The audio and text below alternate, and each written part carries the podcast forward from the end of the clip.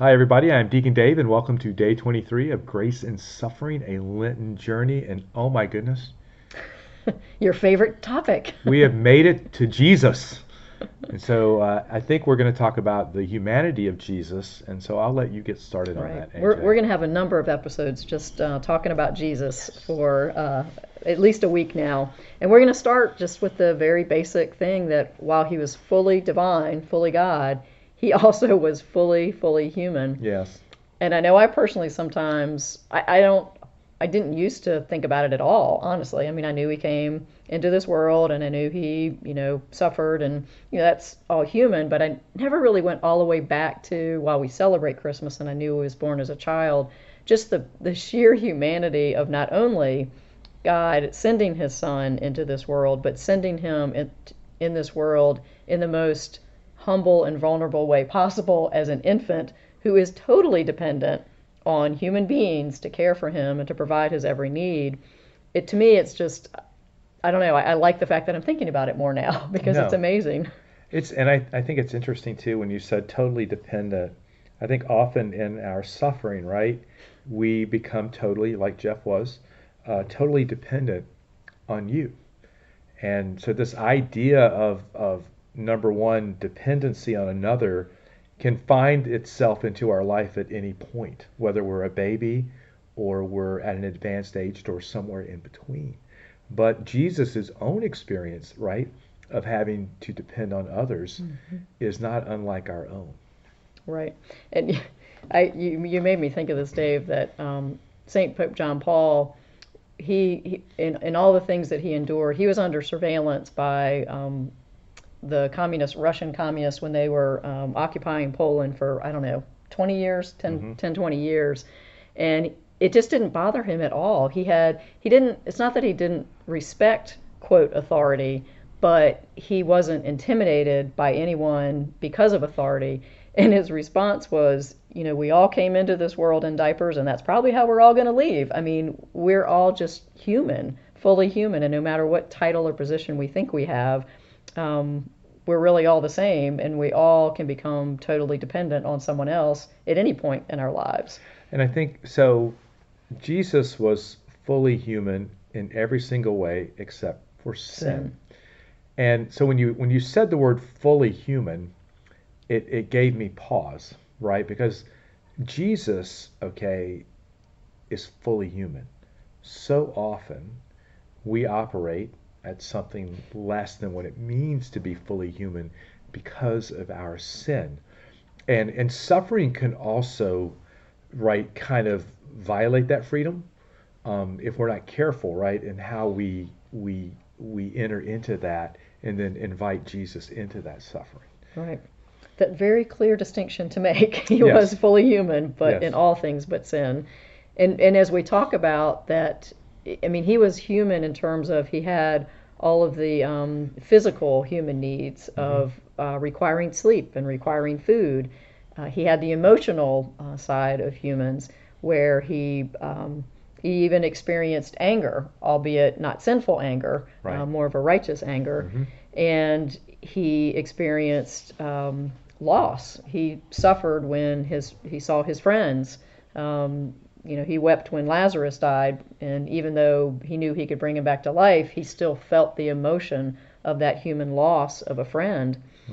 And just so many ways that that we are human, Jesus has been fully immersed in that feeling as well. Yeah, one of the particular attributes that we talked about earlier in this series was loneliness.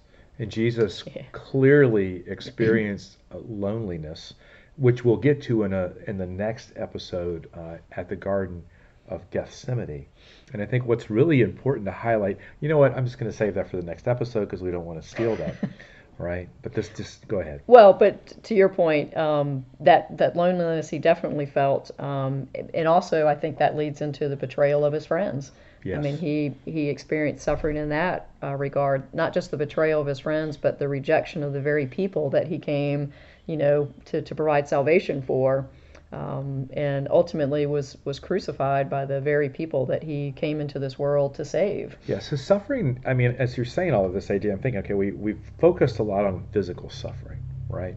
But there's this emotional suffering. There's a spiritual suffering that we can have. There's a mental anguish and suffering that we can have as a result of what other people are doing or things that are happening. So it's not just physical. And sometimes the stuff that hurts the most is what other people do that's not physical. Yeah. Because it gets inside your head and your heart, and it just really can unravel you in a hurry. So to think that Jesus, you know, is experiencing that same kind of hurt and disappointment, which could lead to why can't you just stay awake for 1 hour? Right. I mean, that's it. It's all I'm asking you to do, and couldn't even do that. The level of hurt and disappointment in that, you know, it's a lot, especially knowing what you're going through, right? Okay, well, they don't even care, you know, but it's tough. You have to imagine it felt that way to him, but he also recognizes our lower level of humanity, if you want to put it that way. Right, our brokenness, yeah. And that's good, because he's going to meet us wherever we are in our journey of suffering. We were having a discussion about something a couple of weeks ago, and often we can be in a valley in our suffering. God will come down in the valley and meet us, and he'll walk us out of it. Well, and I think it's also important to mention, we've talked a lot about how, you know, prayer and being close to God and turning to Christ and his sufferings are how we can get through our suffering. But the reality is, there are many people who haven't really met God yet. They don't have him in their lives. And he will come meet you right there, too. I mean, you don't already have to know him and believe in him and, you know, go to church every week. If you're open to him being in your life, he is right there.